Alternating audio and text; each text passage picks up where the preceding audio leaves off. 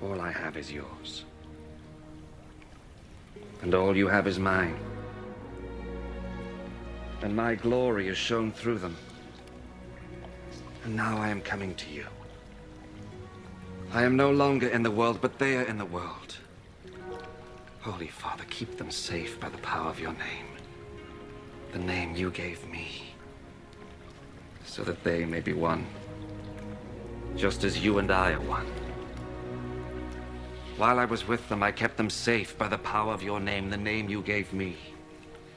I protected them, and not one of them was lost, except the man who was bound to be lost, so that the scripture might come true. And now I am coming to you, and I say these things in the world, so that they might have my joy in their hearts in all its fullness.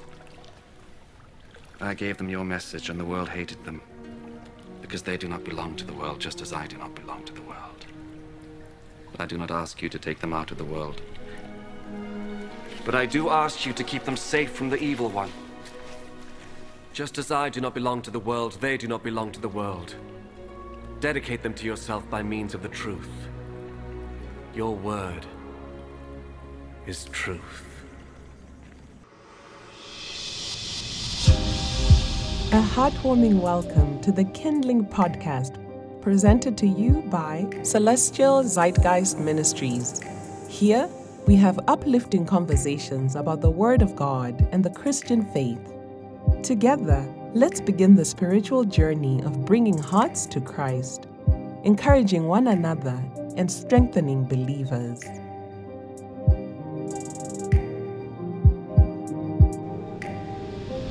Today we have a special guest in our midst. We have Uh, Sister Mary, uh, Sister Mary Bankole, and uh, she is she is a teacher in the Word of God. I actually found her on Instagram, as if by by divine by divine guidance.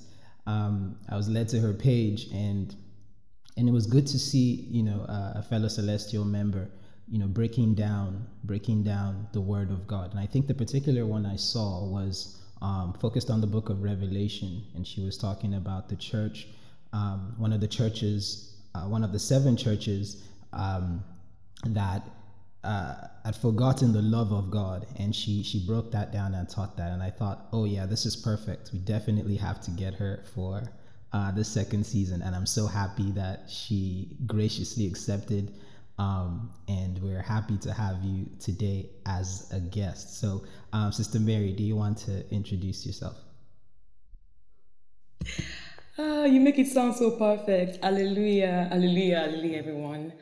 Uh, it is an honor to be here. It is an honor to be here. My name is Mary, Mary Odouan Yobankoli.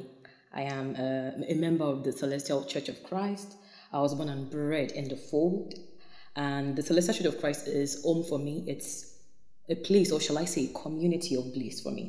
I especially love the way we uh, regard spiritualism, quote and unquote, and the way the other service is. You know, there is a clear connection between our earthly worship and heavenly worship, and so it, it just makes everything so so peaceful for me.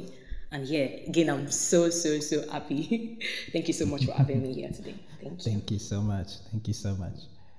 All right, so uh, we have a very interesting topic to discuss today. Um, in fact, there there are actually two episodes I've been looking forward to uh, this this season, and this is one of them. Um, oftentimes, you know, when Jesus is about to begin a parable, he would say, "The kingdom of heaven is like," right? Um, and one such parable is the parable of the laborers in the in the vineyard, right, in the vineyard, which I know we're we're all familiar with. But for the purposes of what we're going to discuss today, I think um, I will I will try to outline the parable, because we might use it as an anchor just for the the flow and the growth of the conversation. So in this parable of the laborers of the vineyard, right, Jesus is speaking of an employer that goes out early in the morning. Let's say about six a.m. You're right. He, he gets up early in the morning to hire laborers for his vineyard. He strikes an agreement with the first set of laborers that he finds early in the morning, right? He strikes an agreement with them for about a denarius. So let's say that's about a dollar. Let's just, you know, equate that to a dollar. So they clock in about six a.m. and they agree and they go to work. The same employer goes out in the third hour, so that would be about nine a.m., three hours after, and hires more laborers and sends them into the vineyard, right? And he does the same thing in the sixth hour and the ninth hour, same agreement, um, same amount they're going to be paid respectively.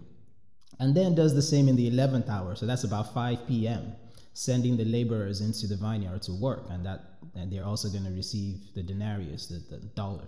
So later on, when it was getting too dark, right, to work anymore, because of course in those days there weren't electricity like we have now, so they had to shut it down. Um, he calls all the laborers he hired to pay them for their respective wages. Everyone received a denarius, or a dollar, for their services. But then the ones who started working very early at six a.m. assumed that they should get paid more. Why? Because, of course, they started working earlier, right, in the day. And since they they they, they started working earlier, right, evidently they've offered more labor than the rest. And because of that, they, they, they thought they should get paid more. But they were paid a dollar. And they thought that wasn't fair, and as a result, they complained, especially given the fact that the ones who started working at five p.m. didn't even work that much, right? Uh, however, the employer responds in verse thirteen of this parable uh, of the chapter that, "Friend, I am doing you no wrong," right? "Did you not agree with me for a denarius, um, a dollar? Take what is yours and go your way. I wish to give to this last man, this last batch of people, the same as you. Is it not lawful for me to do what I wish with my own things? Or is your eye evil because I am good?" Now, this is an interesting parable for several reasons, right?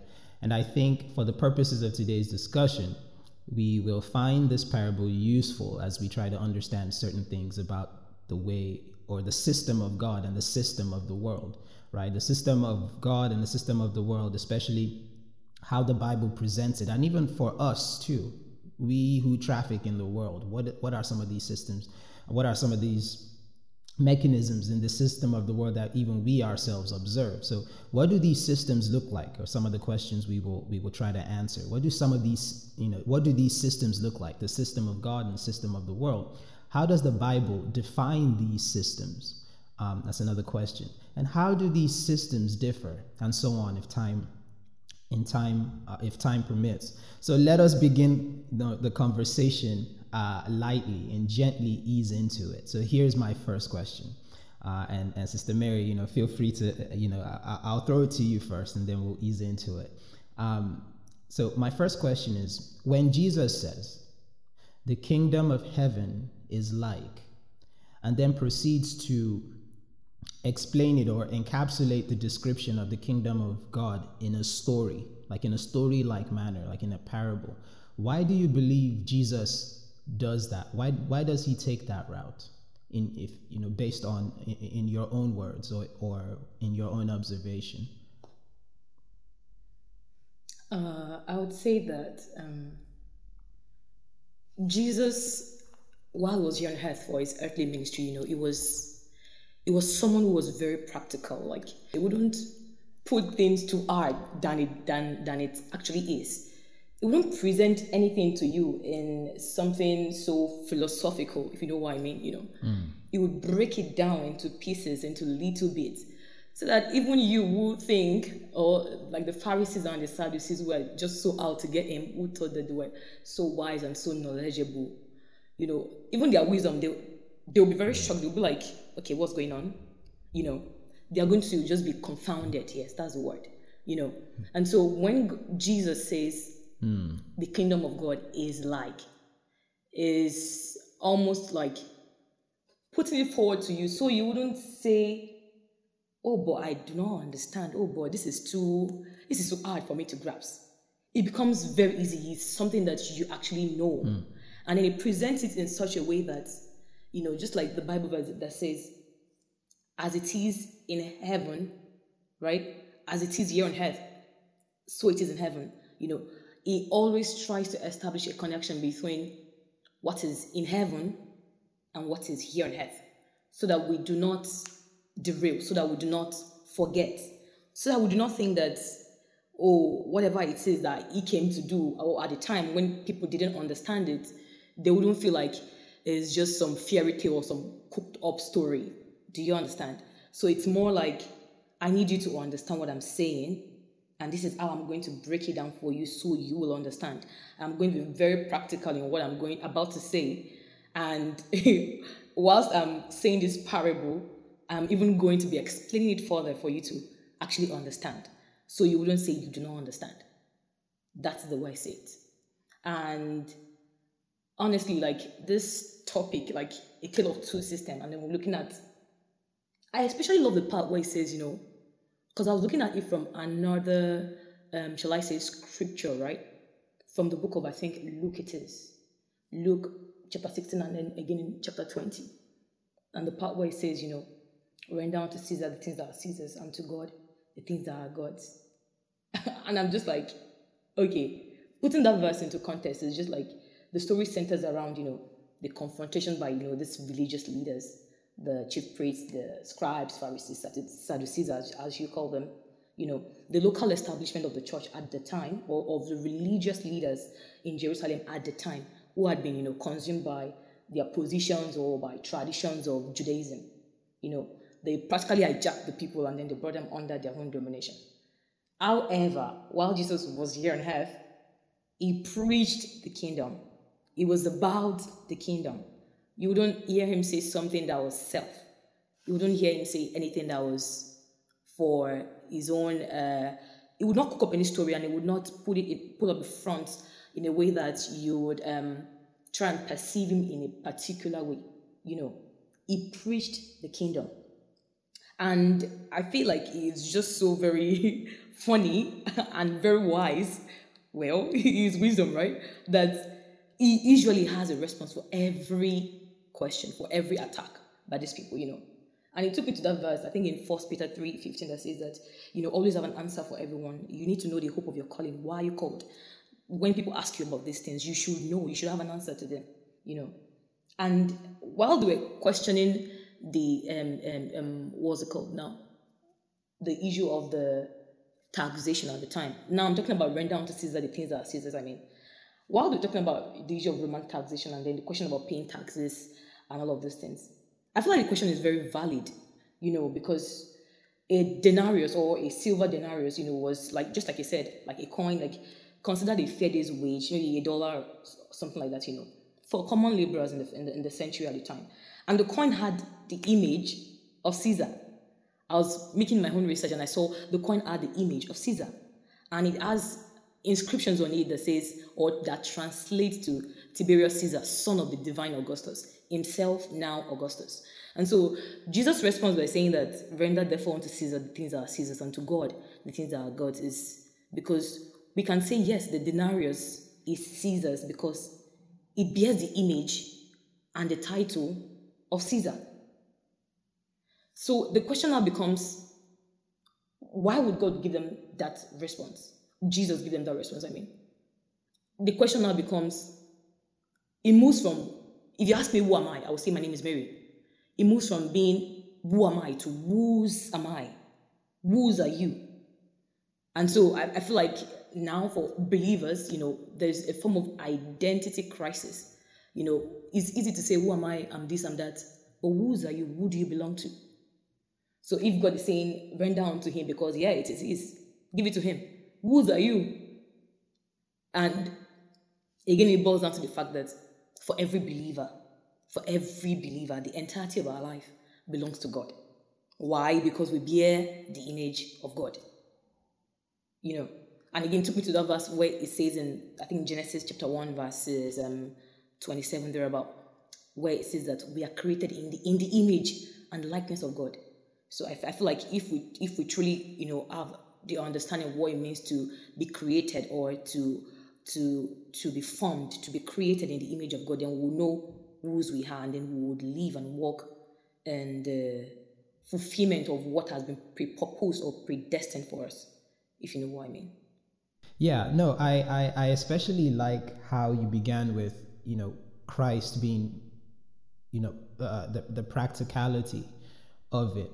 um, and breaking it down so that even the common person can have an idea, an inclination. Jesus Christ wants to give us, um, he wants to give us a, a an idea, and the best way he can do it is to is to sort of like how, you know, you, to for most people today, if, if you gave them the option of maybe, uh, and this is just a crude example, um, read Harry Potter in a book or watch the movie, most people would probably choose to watch the movie, right? They would they would most they would choose or, or Shakespeare, right? Would they rather read Shakespeare or would they rather um, watch it, right? Most people would rather watch a movie, maybe on Macbeth, right? Because that that way it, they're able to, and they don't mind if like the movie maybe erases some parts, just like Hollywood always does, you know, like they take out some parts or they add their own part and they romanticize it maybe even more, but they just, that way they're able to um, to digest the material better. And I think that's what stories kind of played, um, especially in their times, right? Of course, there were no T Vs there, but the best representation was to, you know, rather than the same, like you said, maybe lectures they were used to from Pharisees in the in in in, in the temple uh, or the synagogues. Jesus Christ, um, Jesus Christ felt that this would be a better way for them to, like even the common man, myself, yourself, many of us can understand what the kingdom of God is like by breaking it down into into a story-like manner. Um, and I thank you for that, because you even transitioned, and I like the way you smoothly transitioned into the the incident with Christ and when they had asked him whose inscription is on the coin, because that's very apt for what we are discussing today, right? The two systems is that in these these two systems exist, right? And we cannot deny the reality that one of those systems are the systems you and I, we wake up in every day. We sleep, we wake up, we traffic in, right? But then you said something that we also have to be conscious about, who is it we belong to? So even though we are We we traffic in this system, so to speak, right? We trade in it, we we we operate in it, but are we of this system? But even before we get there, I'll I'll first like us to, you know, paint what the system is, because some people might not understand when we say the systems, right? Which is probably a word many have heard before. Oh, this Babylon system, you know, sometimes in reggae or or or, or the Rastafarian movement. You have, oh, the system, the system, system is corrupt. When we are talking about the system, or when the Bible is is is um, talking about the system, what exactly is the system? What are these two systems? So I'll let uh, Brother Shay, what do you think about that? Yeah, yeah. I mean, I think the system is Babylon, you know, um, and because um, that is how uh, you know Scripture, you know, uh, specifically speaking in Revelations, where you know it talks about you know the you know all the nations haven't drunk of the the wine, right, of of the of uh, the fornication of, of Babylon, right, um, the great the great mystery, et cetera, et cetera, right, um, and so that that's that's kind of this idea of, well, what do we mean by you know Babylon being you know the system? Um, it's it's a type, uh, it represents the earthly system, the earthly um, uh, kingdom um, that is different from the the kingdom of Christ. Um, it, you know, when we when we're talking about you know two the, the two systems, one you know we we say we wake up in, we traffic in. Um, you know that that system is effectively money, right? It, it is the financial system. Um, the system of man is is revolves only you know everything that we do um, is is about money. Right, financial security and financial, you know, wealth and affluence and growth. You know, how uh, how can we be more abundant and plenteous, et cetera, et cetera. Right, it's in the it's in the accumulation of of goods. Um, so and that you know, money is just is just really a word for um, you know some currency um, that you can accrue and um, you know becomes this this. Uh,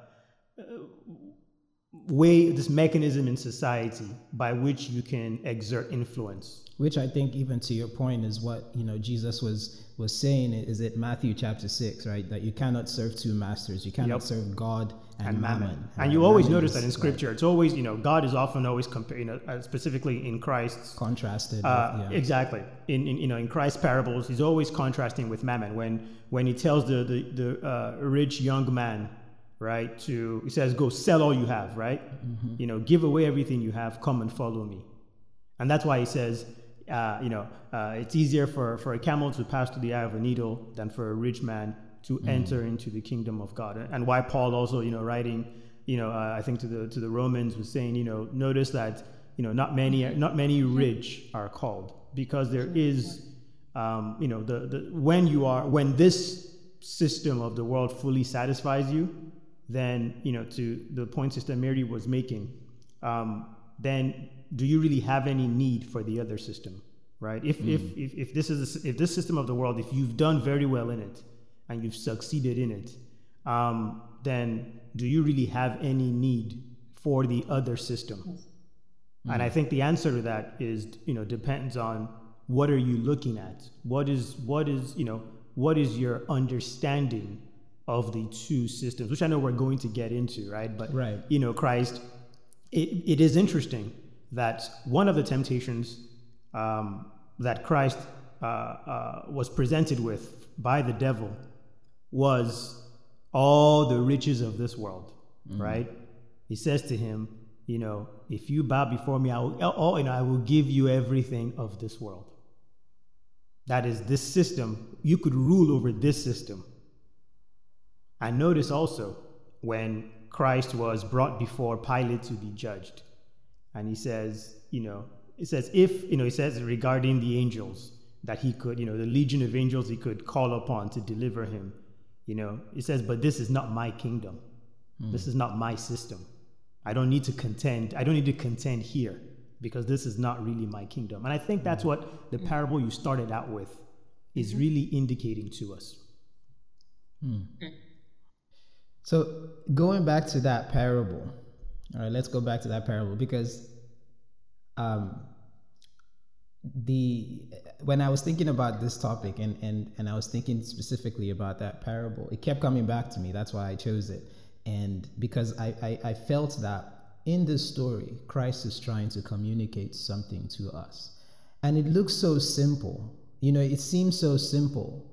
But then again, when you take a second look at it and a third look at it, it it's I don't even think it's it's it, what what seems so simple starts to become very scary.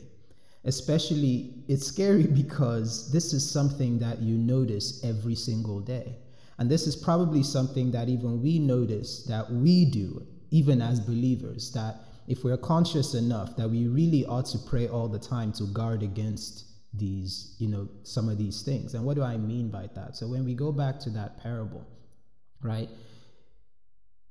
One of the things I want to take out is, you know, if we if we are to just look at the fact that these men were complaining, right? Let's start there. They were complaining about, um, oh, it isn't fair. We started working six a.m. These people started working five p.m., you know, just a few more minutes before the sun sets, right? And we get paid the same. The master says to them, what we agreed is what we agreed, right? So it isn't, and if we look at that and we're trying to transcribe that into maybe the way things work, right? Before, in the West here, when we work, we have an agreement how much we want to get paid an hour and things like that, right? So, and of course, right, um, we don't probably all get paid the same in the in the jobs that we do, but it's, The, the the thing I want I really wanted to zero in on is the agreement that they had, right? They had that agreement because they did not, and there and and also the state they were in before the employer came, right? The state they were in, one can assume they didn't have jobs, they were jobless, right? They didn't have um, they didn't have any aim. But then the master comes and offers them, or the employer comes and offers them an opportunity and says, here, I will pay you. That in itself, right, should create some kind of, it creates a joy in a person, right? That you took me from a place where I did not have any prospects, but now you're giving me, you're giving me, you're putting me in a position where, you know, I can be rewarded, a position where I wasn't before. Now I'm in a different position. There's a joy attached to that, right? Similar to, let's say you've been looking for a job for so long, like you've been filling out job applications, resume after resume, interviews after interviews, right? And you haven't been getting callbacks, but all of a sudden you get a callback and you're happy that, you know, they want you and they're going to pay you. And that's the agreement.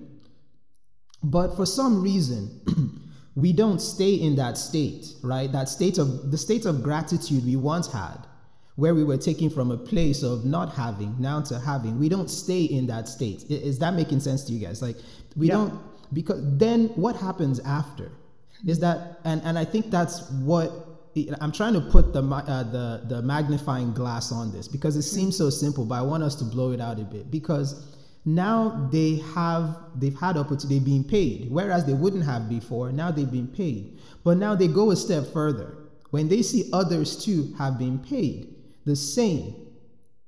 They're no longer the state of gratitude where they, they maybe they were before, as I don't want to say evolved, but let me say devolved into now a place of, I don't know, contempt or or greed of some sort, right? That, wait a minute, I should get paid more, right? The gratitude or their state of gratitude gets corrupted.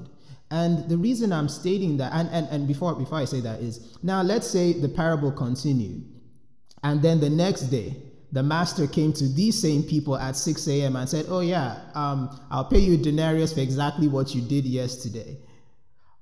Knowing the system that we are trafficking every day, what would probably be like their response? Do you? Yeah, they're think? Not taking that. Yeah. No, they won't, right? yeah, they would probably like, no, wait. No at, and even if they were going to take it, most likely they would wait till five p.m. Exactly. Finally, have to work one hour to get the same to wage the as same, somebody who, yeah. who worked the whole twelve hours. Right. And you know, logically, I'd be a fool to, to start early.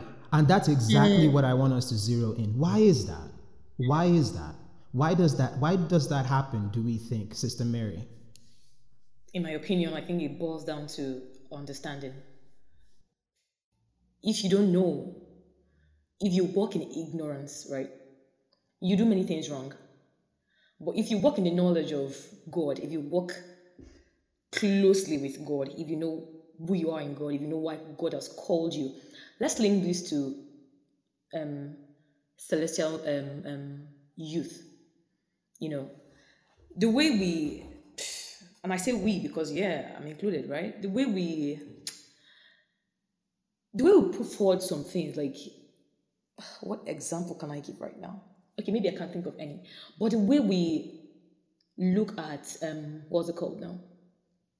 Leadership or um, structure or uh, we put forward argument, you know, in the fold.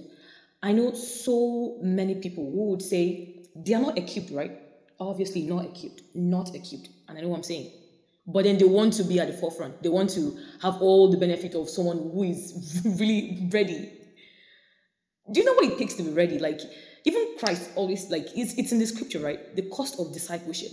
It's not a one-day thing. When you walk in the vineyard, when God, when Christ is using the example of walking in the vineyard, like when you labor for Christ, when you have your eyes fixed on your race, when you have your eyes fixed on the cross, when you, you know, pledge an allegiance to follow Jesus all the days of your life, it, it isn't a destination. It isn't something that you get to and you, and you come up and you say, okay, that's it, I'm done. No, it's like a continuum. Like it goes on and on. Like it never ends. And so, and so if, if, if we not say that we are, um, we are, you know, we we we we run faster than than what we actually are. Not equipped, not yeah. not built up, not matured. We're still babies. We still crave milk. You know, it goes on and on. And then we're still we're craving for. Oh, I, I think I, I I deserve this. Oh, I think I am supposed to be. You don't know the work that other people have put in the mm. secret place. You don't know what. You don't know how the relation, because in the end it is a relationship with God, right? You don't know how the yeah. relationship is with God. You don't know how far they have moved. But then you just want the benefit. It doesn't work that way. I feel like it just doesn't work that way, and it would never work. And I think that is the reason why, you know, Christ was saying that, you know, you know, you don't expect me. Like, I, honestly, like I, I really just don't get it why we complain about these things. Like, Like it's something that, like, it's our right. Like it's, it's a do or die thing. Like if you don't give me, then you're cheating me. No, we need to work with knowledge. We need to work in knowledge to really know, because if we don't know, then we'll just be deceiving ourselves, you know. And then it goes on and on to say that whatever it is that you put your hand in to do for Christ, do it diligently. Do not do it for the applause. Do not do it for, uh, because you want to be known. Do not do it because of, there's so many other vain, vain, vague reasons. Do not do it for that. Do it because you actually know what you're doing. Do it because you have an understanding, a good, a godly understanding of what you're doing. So that way, when the blessings come forth, you would, if someone, if someone's even accusing you, saying, "Oh, what is, what has it done? This one, that one," then you're able to tell them, "No, you have an answer. You have a response to that." If you know what I mean, you're not just doing things because you want to do them.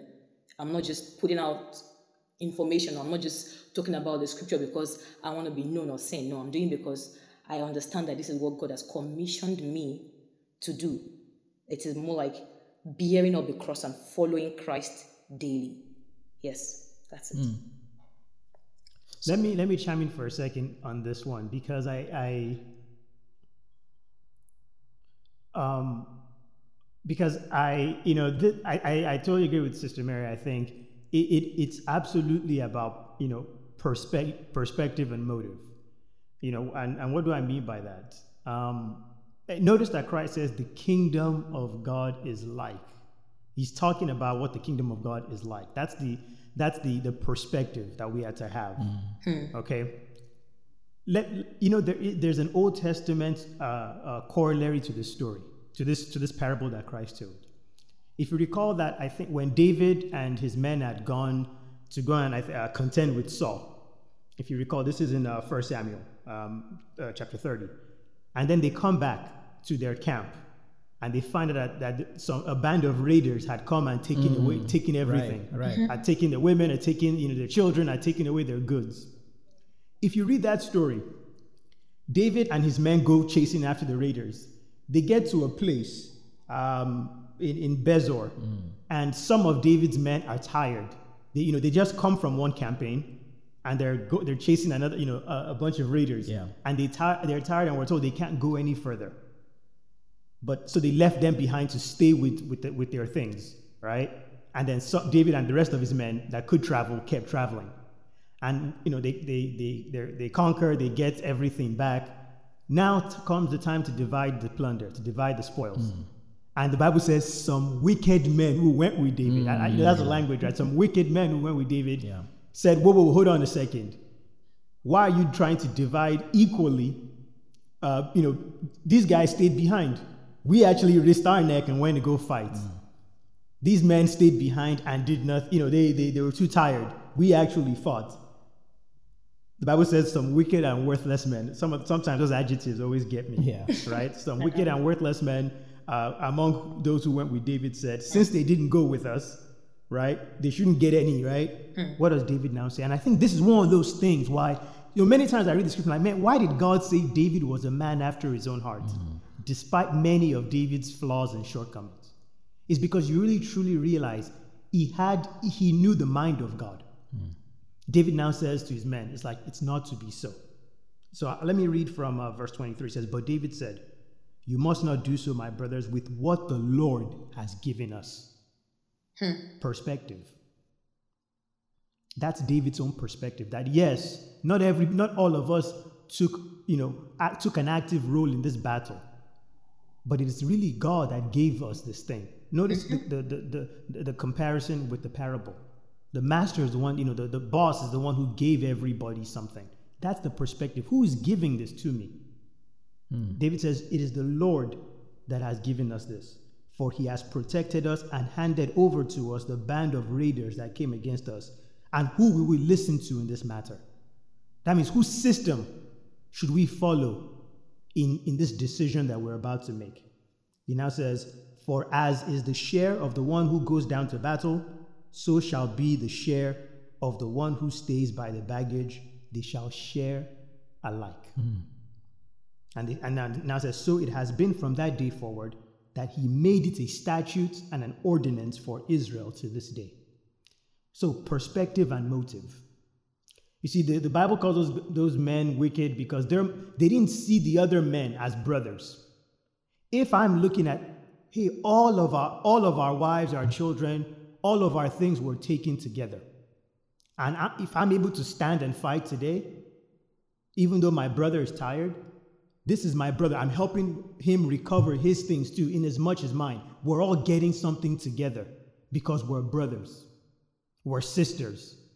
We belong to the same. I have the strength today to do more than he or she can, so I will lend my strength to my brother. I will go, I will do this for my brother. And see, it's that's the motive. Hmm. But if the motive is, hey, I'm here to get mine for mm-hmm. myself and try to get the most for myself. And I think that's why I notice I don't think Christ actually criticizes the system of the world. When I go to my job, I'm not thinking of my coworker mm-hmm. as my fellow brother. I'm I'm there. My motive is to get paid. I'm giving my services to get paid. Hmm. My coworker, we're not, you know, there's not this, you know, kumbaya, all of us are, you know, me and my fellow co-worker. Although they try you know, to I'm make it that way tw- sometimes. Yeah, exactly, right? That's the job of, of the H R department. Right. Hey, we're all a family. Right. No, no, no, no, no, no, we're not. I'm, I'm here for myself. I'm here because I heard you guys pay a lot of money. Right. And so you're going to pay me. Mm. That's the motive and perspective. But with the things of God, this is what Christ is trying to teach. This is what David understood. The perspective God wants us to have is that we are one. If you have the strength today, you are lending it to your brother. Hmm. Notice the motive, the perspective of David. This it says, no, no, we can't do this with what the Lord has given us. My nine to five employer is not my Lord.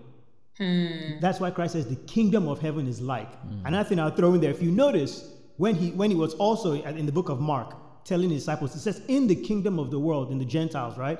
The rulers of the Gentiles lorded over them. Mm-hmm. But with you, to in this fellowship, so. it's, it is not to be so. Mm-hmm. So for me, it is not necessarily an indictment on the system of the world. Rather, because, you know, in the, in the world, you know, again, I was hired to do, when, when they hired me for a job, my coworker was, you know what I mean, my coworker. And I think that's why Christ told the story in that kind of potent way, because he's not saying the system of the world is wrong. But he uses an example from the system of the world to show how it strongly contrasts to the system of God. Mm. Because I don't think that the, the people in the world were wrong to say, hey, look, I worked for twelve hours. He worked for one. But Christ is saying that same scenario is, is handled differently in, in the, the kingdom of, of God, of God mm. in the system of God, because there's a different motive and perspective. Mm. I love both both your takes on this, because and this is living up to every um, every expectation I had as to as to you know the excitement I had for this episode, because this is this is a deep one. Um, let me let me let me go another route, because looking at that parable, going back to that parable, we see you know we see a quick shift, right, from perhaps a state of gratitude to a state of greed.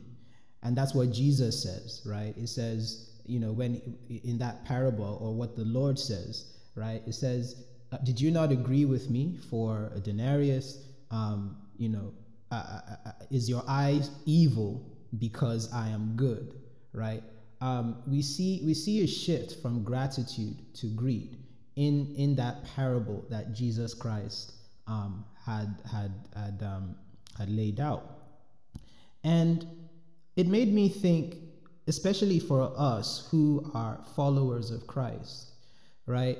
How quickly even we ourselves are so susceptible, because being born again, when we say we are born again, I think it isn't, it is the transformation of perspective, right, as well, right? The transformation of heart, the transfer, the transformation of mind, transformation of perspective. Right, that in, that puts us in a state where our gratitude should not be corrupted by greed, right? Our liberty should not be corrupted by fear. Um, our truth should not be corrupted by lies, right? It's moving us in a direction that makes us that transforms us into citizens of the kingdom of God that awaits us. Because mm. I'm often of the mind that, of course, the kingdom of God is both a character and it's a location. For instance, if I say I'm a citizen of the United States of America, it isn't just the fact that I live in America. America is a place. But it also, that statement also carries with it that I embody the values, the values of, exactly. of an American. Value system. Right? Yep. Both the character and the location have to agree, right? Mm-hmm. Um, and so also the kingdom of God. You can't, a person cannot dwell in the kingdom of God without embodying a different character that is not worldly. As you were speaking, it, it reminded me of the book of Acts of the Apostles, um, Ananias and Sapphira to be exact. Mm-hmm. Uh, actually, as you both were speaking, because Sister Mary mentioned ignorance, right? The the ignorance, you, you boil it down to the ignorance that we have. Because at that time, that period in the church, right? People were, were coming together, people were selling things, everybody was building, having a shared perspective, and their mind, their perspective were changing, right? People were fellowshipping together, sharing together, helping one another, the bigger picture, um, as it were. But then here comes Ananias and Sapphira, right? They they had the opportunity to do the same, but they didn't. And because there were times when, you know, I started reading, when I started reading scripture and, and I would I would read that chapter, I would often think, but man, God, why did you deal so harshly, at least, you know, to my own understanding and knowledge at the time, why did you deal so harshly with Ananias and Sapphira, right?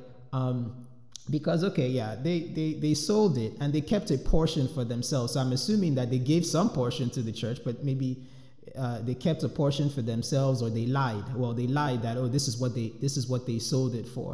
But then when I when I fast forward and I look at the Apostle Paul, and he was there when Stephen was being stoned, and he was he was um, terrorizing Christians. And I am thinking that, you know, at the time that the punishment that Ananias and Sapphira should even uh, was was a little bit more, did not fit the crime, right? Uh, whereas that punishment should have been meted out for somebody like Saul the Apostle, who was mm-hmm. who was um, terrorizing, who actually, yeah, perse- got Christians right, killed, persecuting Christians. But then the more, you know, especially because we're talking about this, you know, Paul was in a state of ignorance. That's what Sister Mary was talking about, right? He was in a state of ignorance. And one can also say the same about them too. They were in a state of ignorance. But what makes, and, and I just want I just want to get you guys' perspective. And of course, ultimately, the answer would be, of course, God God knows the hearts. God can deal how, how he deals judgment. He's always fair. But from our own understanding, say we were reading that, right? Pertaining to what we are talking about, Why would, you know, why would we think that God dealt that way with Ananias and Sapphira, right? Um, in, in that way, that both of them were killed. What was it, what was it exactly that, you know, when we read it, I made God deal with them in such a way? If you were to explain that, and someone asked you about that, and we were to, and you wanted to explain it in, in the in the within the bounds of these two systems that we're talking about. Uh, this time, I'll give Sister Mary a break. I'll let Shei start, uh, Brother Shei start, and then Sister Mary, you can come in. Yeah, that's a great question. And, you know, it's, again, it's one of those things that we, we don't, we can't say, you know, um, one hundred percent. Uh, but, you know, for, for me, when, I, when I've kind of, you know, meditated on that passage of Scripture, I, you know, and I've, we, we touched on this piece of Scripture when we were kind of talking about, uh, and uh, I think in season one, prior episode we did, where we talked about the apostolic ministry. And you kind of always notice that in the beginning of a work, of an apostolic work that God does, he seems to be very protective mm. of it. And that, you know, um, everybody is, is, is, is doing things as one, together, moving together. And he removes anything that, that, Uh, seeks to undermine that, you know, and I, I no doubt that the, you know, Ananias and Sapphira, they, they were Christians. Yeah. They've been, they've been taught, they've been, you know, they, they know the, the teachings, uh, because, you know, and we, we can say that confidently because obviously the church had gotten to a place where they were so tight knit mm-hmm. and they were, again, right. They, they were, they were brothers, they were sisters, they were one that everybody says, why don't we bring all our things together? So their level of ignorance, perhaps not on the same level of ignorance, would have put Saul of Tarsus. Ex- exactly, so exactly, okay. right? Exactly. Okay. They, you know, they, they knew because to, for everybody to come, you know, the, we're told everybody came and brought all that mm-hmm. they had and laid it at the apostles' feet. Mm-hmm. And so that's what Ananias and Sapphira were a part of. But evidently, they were still really in the, you know, they were still, uh, the, the, the system of the world was much more valuable to them than the system of God. And, you know, and as we were kind of talking, the thought that came to my mind, you know, was that, you know, when I was, I was thinking to myself, how could I, you know, if I, if I was to use one word to, to distinguish between the system of, of, of the world and the system of God, what would I, what would I use? And the, what, the words that came to my mind was the system of the world is about gain. Mm. The system of God is about service. Mm. Hmm. And if you notice, right, mo, you know, with, David, with the David example, if those men, Bible calls them wicked men because they didn't see what they were doing as doing in service of their brothers who were too tired to keep going. They weren't doing it as, oh, I'm, I still have strength and I can lend my strength in service of my brother. That's what Christ was telling disciples. He says, you are not to be lords. You are to be in service to one another. And that's why when he washed their feet, he said to them, he says, what is it that I have done for you? They, mm. you know, they said, well, you washed our feet. He says, yes, correct. If I been your Lord, he says, you call me Lord and so I am. And if I been your Lord, can do this, right? Can serve you. You likewise do for one another. Mm. That's the motive. Why everybody said, let's bring everything together and lay it at the apostles' feet. It is the motive of service. I, I am here to serve my brother. I'm here to serve my sister, to lend my abilities, my my skills, my my knowledge, whatever that, that I am or that I have or that I excel at. I am here to lend it in service of my fellow brother and sister in the faith. That's w- that, and that's the claim Ananias and Sapphira purported to make.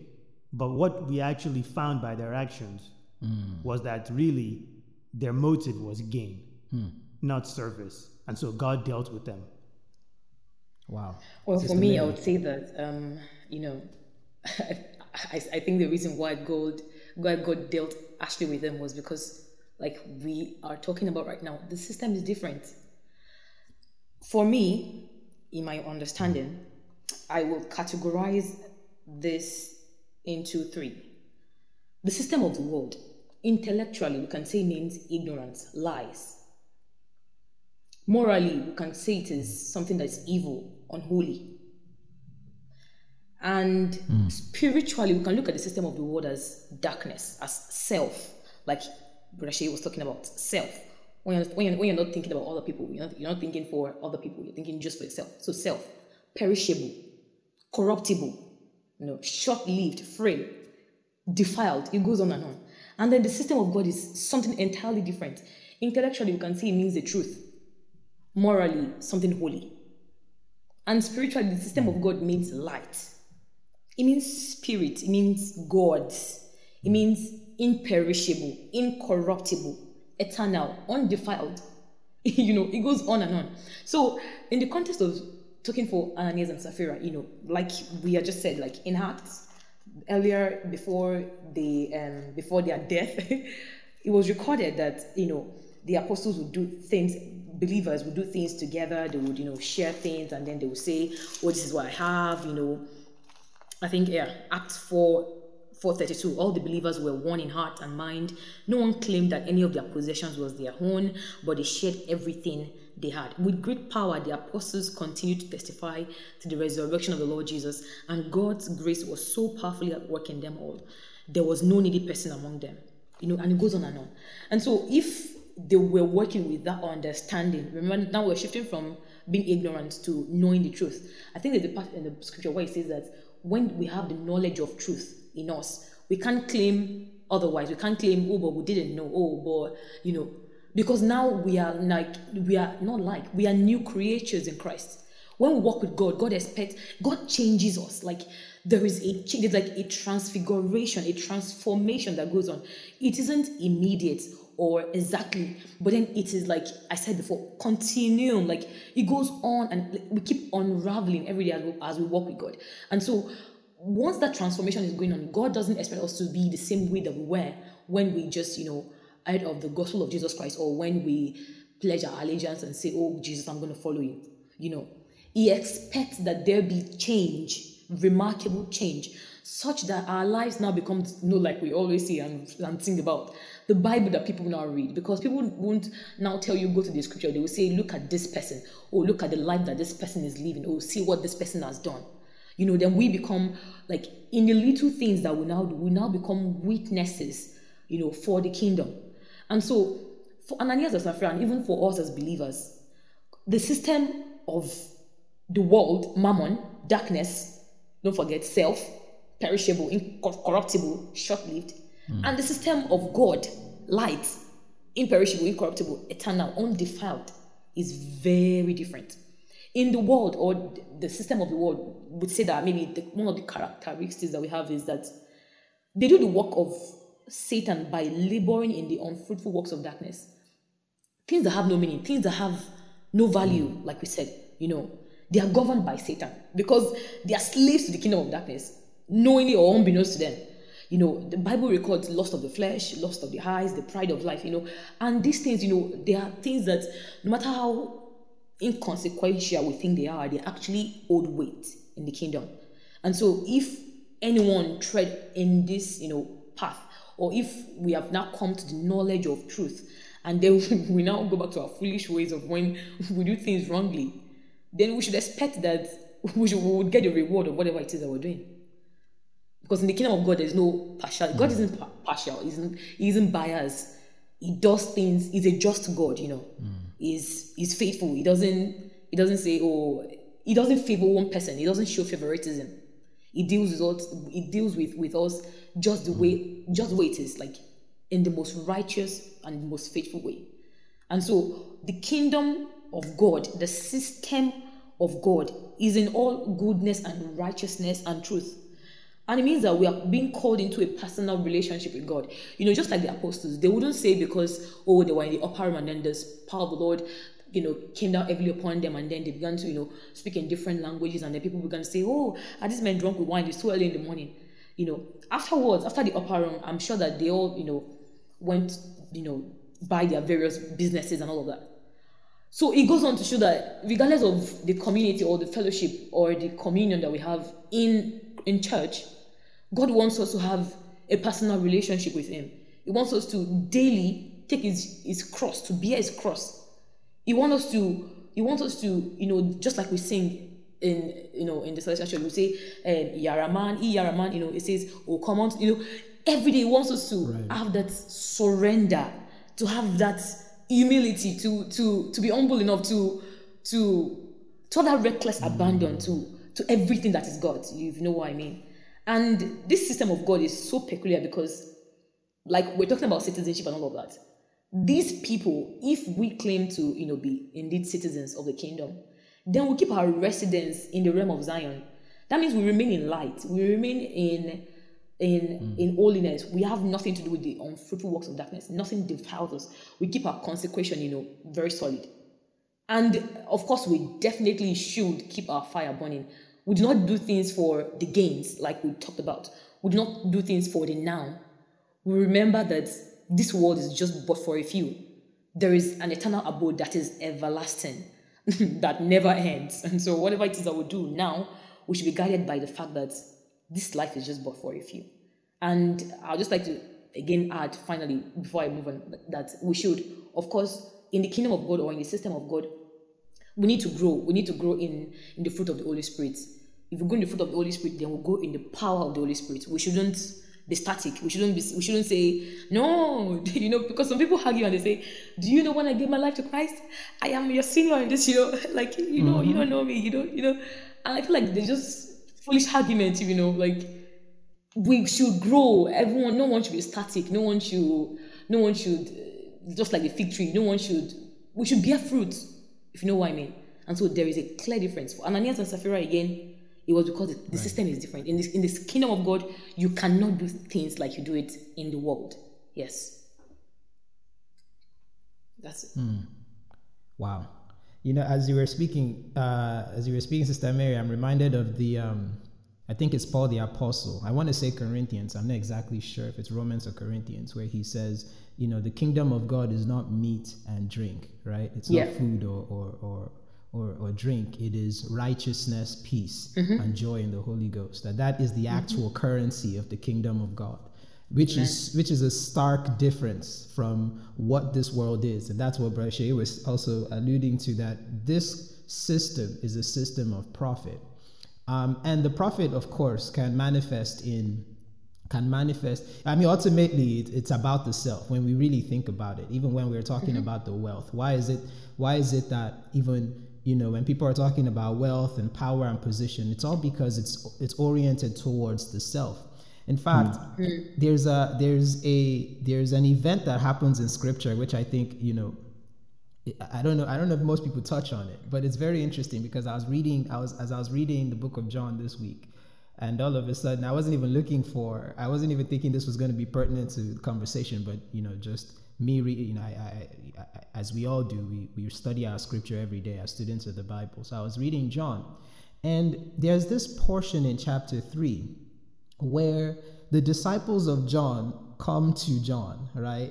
And they said to John, they said, uh, you know, and they called him Rabbi because they, you know, their they would call John Rabbi, teacher. He was their teacher. Mm-hmm. And he said, you know, he who was with you, right, beyond the Jordan, to whom you have testified. Um, it says, behold, he is now baptizing, right? Um, and all are coming to him. And I was, you know, as, because I usually use the Bible app to listen to it, because that help, you know, that also helps me. Sometimes I read, sometimes I listen. And it says, you know, and everyone's coming to him. And even in that statement, the way, it, and let, and we're looking at the system of the world, right? And let's even, let's even, let's even zoom in a little bit more. Let's say we're looking at Celestial Church of Christ, because that's the church we are all, fam- we are all familiar with. And they say to, and someone, and, and a group of people come to you and utter that same statement. The person you baptized, the person you talked about, the person you told us about, he is now praying for people, and many people are flocking to that person, right? What what is the what is the the the impulse that, you know, that gets moved in us when we hear that statement? And we all oh, know ego, ego, right? Ego. It's yeah. like wait, yeah. ego. Everyone's going to that guy. Right, like, but I'm the one who, you know, exactly, like, you know, you know, when did he enter the, when, when, when did he become a, a, a, a, you know, a member of this church? I would, and even just from that, you know, that that statement that they make to John, and immediately you see that John's perspective is different, because all three of us know what the next response will be, and and it's going to lead me to, you know, to to my my next question, right? He says, you know, it says, you yourselves heard me, right? That I witnessed that I am not the Christ, but I have been sent before him. And this is where he says, you know, he who has the bridegroom, the bride, right? He he who has the bride is the bridegroom, but the friend of the bridegroom, who stands and hears him, rejoices greatly because mm. of the bridegroom's voice. Therefore, the joy of mine is fulfilled. He is happy, the gratitude, you see, the gratitude of the role that has been assigned to him, he does not relinquish that to be corrupted by his by greed or ego or, or pride. Right? And this is where he says the famous, he must increase, I must decrease. Decrease. Right? Mm-hmm. And that is such a huge, right? That's a, that's such a huge, a huge, you know, thing that this world, you know, this world does not does not tend to like things like that, right? The the world does not embrace things like that, especially in today's world where it's about, you know, your worth, your worth, your worth. It's about the self. But even we as believers find ourselves even more vulnerable. And I'm thinking that we are very vulnerable because, I mean, we we are. This is the world that we wake up in, we sleep in, we we we we. All our actions are rendered in this world every day. So it's safe to say that this is what we are constantly practicing. That if we were to talk about the system of God as believers that we are supposed to be a part of, what chance do we have, especially when we are constantly immersed in this system that teaches us or that informs on these on these types of um, the, these types of character, right, that brings out these vices out of us. But we're constantly, we're constantly mark, we're constantly trafficking in it. But we know that we're supposed to be different. We know that the type of response we're supposed to have should be similar to the type of response John had when those disciples came to him. And he, and but you know, we can't have that different response or, or that different response in this system, right? Why? In this world that we live in is mm. not possible unless we are in the Spirit. And that's what I was going to ask, is that, so where, how, where, where does that come in? What makes what what makes that possible? And that's the question I wanted to throw out. What makes that possible? Especially because it would seem that the thing that you practice the most tends to have more of an influence on you. At least that's what that's what we we we found out, right? It's what you practice the most is what becomes habitual.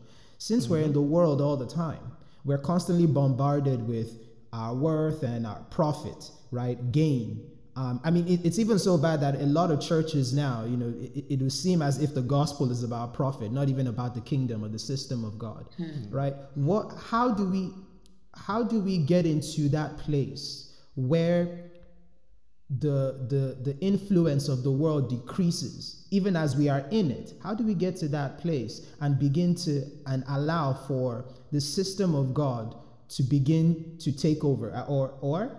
I'm, I'm trying to articulate in such a way that's very simple. How do we begin practicing the system of God on earth, perhaps even even more than the things that, you know, the, the practices that we engage in um, in this world, if that makes any sense?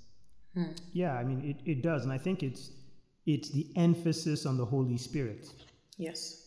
You know, this is why Christ said, I will not leave you fatherless, but will send right, the, the Spirit to you, the Comforter, who will guide you in all truth. Mm-hmm. We, we we cannot do anything about the world and the system of the world that we live in. Mm. And and from the prayer Christ prayed, it, it, that's not really the you know what He's asking us to, to do anyway, right? right? Because He says, I do not pray that you take them out of the world, mm. right? He knows that. He says He says they are in the world, but they are not of the world. That's right. Mm. But he prays. He didn't. It, but he also prayed that it says, "I do not pray that you take them out of the world." We are we are meant to be a light in a world of darkness. But what makes that possible? What what separates the believer? What separates the believer from from the world is that the believer lives in the world, but operates in the world through the system of God. Hmm. That's the difference, right? The uh, a, a non-believer is operating in the world through the system of the world. But it is possible to operate, just like Christ did, to operate to, in the world, but under a different system, mm. under a different standard, under a different curriculum. Mm. And but the, the the the ability to do so, what what determines success in being able to do so, is being under the influence of the Holy Spirit, being, you know, being piloted and directed by the Holy Spirit. Mm. And that is the key ingredient that the church needs to emphasize for every adherent of, of, of every disciple of Christ, is that we are to be led by the Spirit. For as many as are led by the Spirit, mm, the they are the children of God. of God. These Amen. are the things, we, we are the, the fruits, right? By their fruits you will know them. It is having this mindset, this the perspective of service. Be ye transformed by the renewing of your mind, that you might show, right, the, the, what is good and the effectual will of God. Exactly, the, we might show the will of God. And so, the reason John the Baptist's ego didn't flare up, and he says, "Oh wow, really? So the person I baptized is baptizing others, huh? When I used to have all the shine, because remember we're told." People would come to in the wilderness to seek after him, right? Christ even said, Christ affirmed it. He says, you know, what did you go out there to see in the wilderness? Mm. A reed shaking right? with the wind. A reed yeah. shaking yeah. with the wind, mm-hmm. right? And so, you know, people used to go and seek John, and he would baptize. But why did his why did his ego not flow? Because he was being led by the Spirit. He's under the influence of the Spirit. The Spirit is the one guiding and dictating and ordering his steps. Mm. And that is it. That's the that's the that's the secret recipe for the believer. In if we stay the the, the way we will successfully operate in this world in on, in the in the system of God is to have the mind of God. And to have the mind, and the, what is the mind of God? The logos, right? The logic, the reason of God, all synonyms, is Christ. Mm. Mm-hmm. But uh, but to but to, to have Christ lead you is to be is to put on the Spirit. Mm.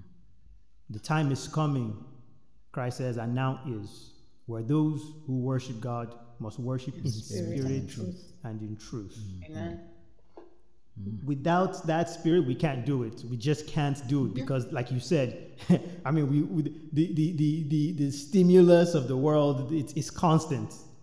Without, if we are not in the Spirit, if the Spirit is not the one leading us, if if if the Spirit in me has become so quenched, so diminished, you know, that it's not what's motivating, it's not what is motivating me, it's not what's driving me, right? My eyes are no longer on the kingdom. Mm. Right? Set your mind, set your eyes, your affections on the things above, not the things beneath. Yes. It is the only by the it is only by the power of the Holy Spirit that we can set our affections, that allows us to set our minds, to always be constantly, that reminds us constantly, that keeps our mind, you know, constantly uh, focused on the things of the kingdom, on the on, on, on heavenly things, on, on the spiritual system, on the system of God. The it, it, the moment we, you know, we're, we're we're not in the Spirit, we're not led by the Spirit. It, uh, I mean, inevitably we will we will fall back into, you know, uh, uh, our affections, our minds, our thoughts being about how do we make it in this world. Mm. We we're no longer thinking about service to to you know in the in the you know in the in the in the efforts of advancing the kingdom of God, of being a light in the world of darkness. We're we're thinking about, well, how am I going to make it in this world? My gain, right. My profits, and that that's what I see. You know, I think you know that that's. If if we do not have the Spirit of God leading, directing us, then th- there's no way that we will not fall victim to to the uh, you know the constant uh, stimuli of this world. Uh, I would just like to say, like, there's this, while you were speaking, there's this Bible verse that I was actually looking for. It's in the book of Romans, chapter eight, verse um, I think five and six. It says, "Those who live according to the flesh have their minds set on what the flesh desires, but those who live in accordance with the Spirit have their minds set on what the Spirit desires." So since the time of creation, you know, it, it has always been a thing of choice. You know, you choose. We'll be presented with all the options and all the alternatives. You choose, whether you choose life or death. Oh, wait, oh, why? It's in my hand, it's in your hand, you know, like literally. And so, like, the question of whether or not, like, how how practical can we be, even as we live in this world but not of this world, is that we need to choose the Spirit. We need to be spiritually minded. See, I've come to realize that, because there was a time that I was always, I was, a personal story now, I was always so fixed on, things get to me very quickly, right? And when I see that, even on social media, like, everything is just going down south and there's just so many things. I feel like there's a lot of hustle and bustle on the internet. What is going on? I just want to shut off. Like, let me just leave the space. Do you understand? But I've come to realize that there will always be distractions. Things will always pop up. There will always be a concert. There was David O's concert some few weeks back, here, right here, some days back, right here in London, right? They will, they will, you need, we need to condition our minds to be spiritually minded, to, to have our eyes. Is it Corinthians now? Where it says, when every runner run, you know, they run, when every athlete run, they run because they know that there is a prize to be won at the end. We're not running aimlessly. We're running because there is something to be won at the end. And so if I forget everything, if I do not remember anything, if I get distracted for a few by some things, again, I remind myself, why am I doing this? What has God called me to do? I think, again, it comes with identifying or knowing what your purpose here on this, on this earth is. If you know, it becomes very easy for you to, you know, go back to the drawing board and say, okay, mm-hmm. maybe I missed it for a few, but here I am. And God will not say, nah, you are banished from the kingdom. No, his arms are always wide open to receive as many who would come back to him. Right? And so it's, it boils down to, even as we are in this world, as Celestians, as youth, as believers, we need to be spiritually minded. We need to be spiritually minded. We have the choice. We would, there would always be excuses upon excuses, there would always be distraction, but we have the choice to actually choose. You know the way it is, maybe you you um um you have an exam and then you're you're studying and all of that. You have the choice to say, I don't want to study now, I'll rather party, or you know. And then when the time for exam comes, and maybe the person writes and the person fails, you chose that. Because if you actually wanted to win, if you actually wanted a distinction, maybe you would have put in more effort. So I remind myself, and I think we should too, right? Like, we all should remind ourselves daily. Whose am I? Titani moje? You know, like, who do I belong to? Who is the Lord of my life? I think that puts us in check, and, you know, it's like perspective, like we were talking about. Like, it, it, it gives you that identity to know, okay, why am I doing what I'm doing? Okay, why am I conditioned to be different? Okay, why do I not go after the patterns of this world? Hmm. There was this, there's this prayer, not was, I think I still pray, that I usually pray. You know, when things get to me quickly and I maybe want to forget, you know, or lose focus, I'll say, God, honest prayers now, I say, God, neither my aspiration nor my achievements should take me away from you, or should take me away from purpose, or should take me away from what you have conditioned, what you have pre-planned, what you have predestined me to do. Because it's so easy. One snap of the finger, you're gone. And these things can represent, anything can represent idol, can, can be idolatry, right? Anything that takes the presence of God in your life. Whatever it is, your education, your marriage, your business, wealth, mm-hmm. whatever That's right. that takes the presence or the position of God in your life. And what and what did the book of Jeremiah say? It says that, you know, those who worship idols, or who run, or who lust after idols, they're like broken cisterns that cannot hold water. So you're just grappling, you're like in between, and you, you just like, it's just not a comfortable life. So what God wants or wills for us as believers, as sons of God, is that we be spiritually minded. If we are spiritually minded, even in this world of shining tricklet and distractions left, right, and center, we will still fix our eyes on God if we want to. And then we'll now pray to God, to the Holy Spirit, because, again, it is not of him that willeth, right? We need to acknowledge the power of the Holy Spirit, which helps mm-hmm. us to achieve these things. Thank you, Sister Mary. That was, I, I, I like, I like um, your emphasis on choice, um, on choosing. Um, and then also Brother Shea's emphasis and reliance of, on the Holy Spirit. Um, the choosing, and then choosing the person that, choosing who to to help navigate, especially in this system of the world that we're constantly uh, we're constantly um, immersed in. So, so much time has already elapsed. I wasn't even aware. So I guess we'll, we'll I'll try to have us close on this note, um, and I, I, I'll pose a question, and then we'll, we'll close on that note. Um, we look at the state of the church. Let's even look internally now at the church. And a lot of the content coming out of the church, not just Celestial Church of Christ alone. Of course, we know we also share, we share in the guilt. Um, how easy the world has penetrated even the, the borders of the church. I mean, even when you listen to prayers at times, Um, when we render prayers in our church, where, you know, any, anyone and everyone, of course, is given an opportunity to pray, you can almost, you can almost, maybe not even almost, based on the prayer a person is making, you know where the the the the dial. If we were to if we were to have maybe uh, uh, on one side, on the left side, we have the system of the world, and we have we have Mammon on one side. You can almost tell where the arrow is pointing, whether it's it's more directed to the system of God, whether it's directed to God, or is, is directed to to the things of the world. Um, and the more I see that, it makes me, it's either it's either that the world is is more subtle in its approach, not just subtle in its approach in in, in invading the church, or in trying to deceive the believers. Um, but it's even more, the way it presents these things are more appealing. Yeah. Because for some of, even some friends I have, even some at the age of thirty, are already, they're already stressed about what life would be like after they retire, right? They're thinking about, oh, insurance policies. They're thinking about, oh, am I covered here? Am I covered there? We find ourselves in a stress, jittery, um, state of mind. Whereas even when we talk about, when Jesus says, you know, do not worry about what you're going to eat, what you're going to drink, mm, what you're going yep. to wear. To some, it's just, yeah, that's wise, but that's not practical.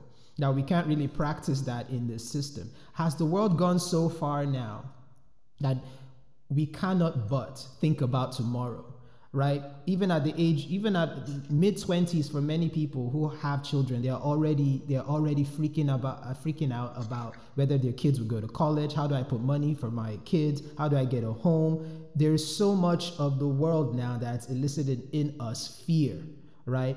And out of this fear comes a lot of decisions that we make, or choices that we make based on based on that fear, and based on the fact that if we don't take care of certain things now, we're going to be part of this percentage that will be left behind, because the world is moving towards a place of even um, more, you know, more more um, uh, boisterous capitalism, right? Where where where the economy is moving in a certain direction, and you either be a part of it now or. You know, and so the world, of course, has this message, and all of us, including believers, inclu- including pastors, including evangelists, none of us want to be left behind. At least it's it's the it's the notion that I get, right? So, surrounded by all of these things, a a young Christian comes to you, both of you guys. A young Christian comes to you guys, and knowing all of these things and knowing the battles that every believer faces, you know, based on what I have outlined, and the young pilgrim or the young Christian comes to you, Sister Mary, uh, and then Brother Shea, comes to you and says, you know, how do I reconcile? Um, how do I reconcile my faith? How do I keep my faith strong? You know, in the world and even in the church, where it seems as if the things of the world are are more talked about than the kingdom of God. That the kingdom of God, I wrestle because it doesn't seem as appealing to me as maybe the, how the things of the world are, ve- are very appealing. And we know, of course, if we're always praying, oh, let us be blessed, my enemies be destroyed, those who, you know, uh, the, the the things, the everyday things that we're always coming to God praying about. It says, but how do I keep my faith intact? So just a few a few minutes, what advice do you give to this young Christian that wants to hold fast to this faith, right? Um, just think about, similar to, let's say you're Paul and you're writing to Timothy and you want to talk to this young Timothy about these things. In your words, how will you put it? Uh, okay, so my response would be, um, know who you believe. It, it boils down to knowledge. My people perish because they lack, you know, know who you believe. Like, if you truly claim to be a follower, to be mm. a disciple, to to be a believer, then actually know, like, really know Jesus for yourself. Because then it becomes easy to not be swayed back and forth with all of the uh, trends and clouds and everything going on in this world. Because these things are already recorded, right, in the scriptures. Like, we already know that these things are going to happen. Some few, a year, about a year ago, a young lady in my parish, like, she just came to me from the Sunday school, and she was like, and I'm like, yo, I'm still very young, why are you coming to me? She was like, no, you spoke the other day, and you're... So I was like, okay, hold on. And the first thing I told her is this, like, it still boils down to identity for me. Like, who are you? And she's like, oh, my name is... No, no, I don't mean who are you, like, really, who are you? And she's like, no, that she doesn't understand. I'm like, go to your house, study the scripture, and see what God says about you. Because then when you have an informed knowledge of who you are, of whose you are, then it becomes easy to not be, to not do things out of, out of, you know, just out of the blue, just because you want to do them. Whatever decision that we were making, we were making it with the Holy Spirit, and we were making it in line with God's purpose for our life. So if I'll be telling anyone... Uh, an advice or whatever, know who you believe. Remember how you received God. Remember how you received this message. Even though many of us, like I am, I was born and I was, I was born and bred, you know, in the church. You know, I had from a very strong Christian home, et cetera.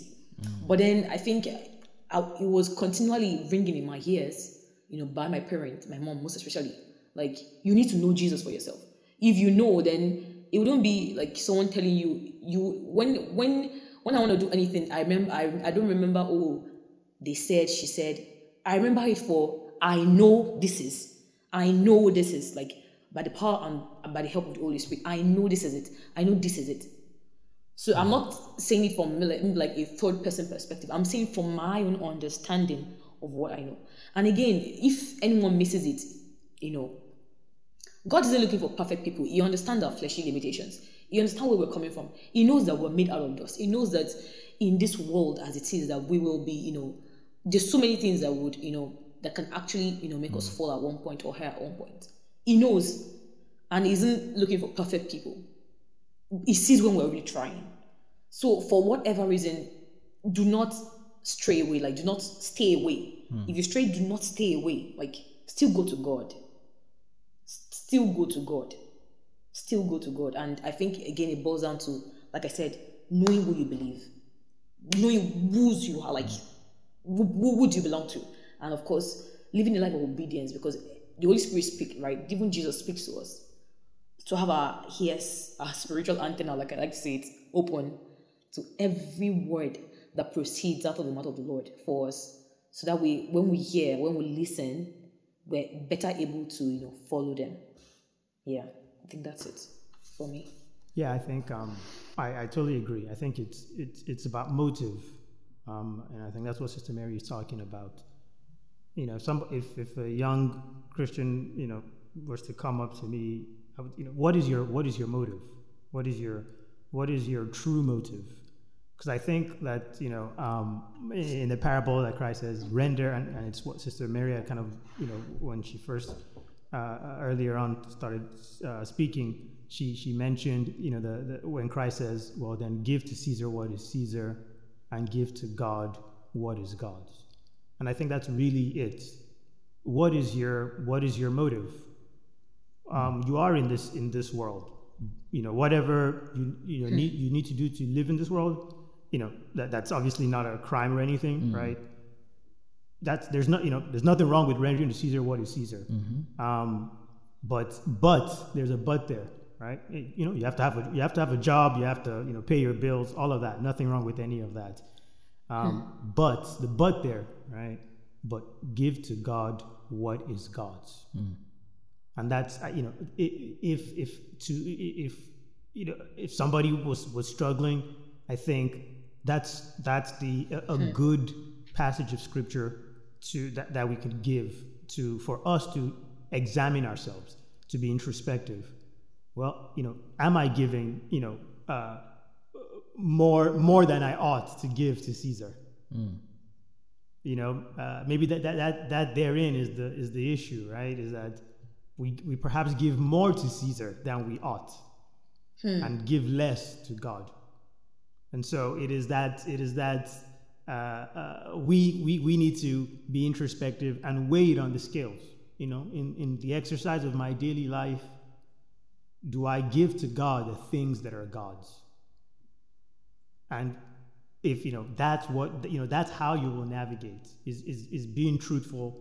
Uh, and that's what will show will show the the true motive of of what is in my heart and what is in you know your heart, right? It is it is in answering that question. You know, Christ didn't say, well, hey, you know, don't pay your taxes, right. you know, or anything like that. No, you know, Caesar wants his taxes paid. Right. You pay your taxes, you know, but give to God what belongs to God. Exactly. And you know, so we we know, you know, what what you know and what. Uh, uh, And what is it, oh man, that the Lord requires, right? He's shown you, oh man, right? Mm. And what is it that the Lord requires of you, right? To to love mercy, to do justice, and to walk humbly with your God. Mm. And so that, you know, for me, uh, with all the, the noise of, of you know of, of the world and the system of the world, do I give to God the things that are due Him? The service, the worship, and everything that is due to Him. Mm. Wow, we're, we're g- I'm thinking that there might be a part two to this, because as you both were talking, more things, were, more questions were were forming in my mind. But I think this is a good place to to park the bus, because and, and usually when that happens to me, when more questions are just coming in, like it's it's evidence of a, of, of a really good conversation. Um, but I don't want us to run out of I don't want us to run out of brain power. Um, uh, since it's already, I think we've we've exhausted over an hour, even almost an hour and a half in this conversation.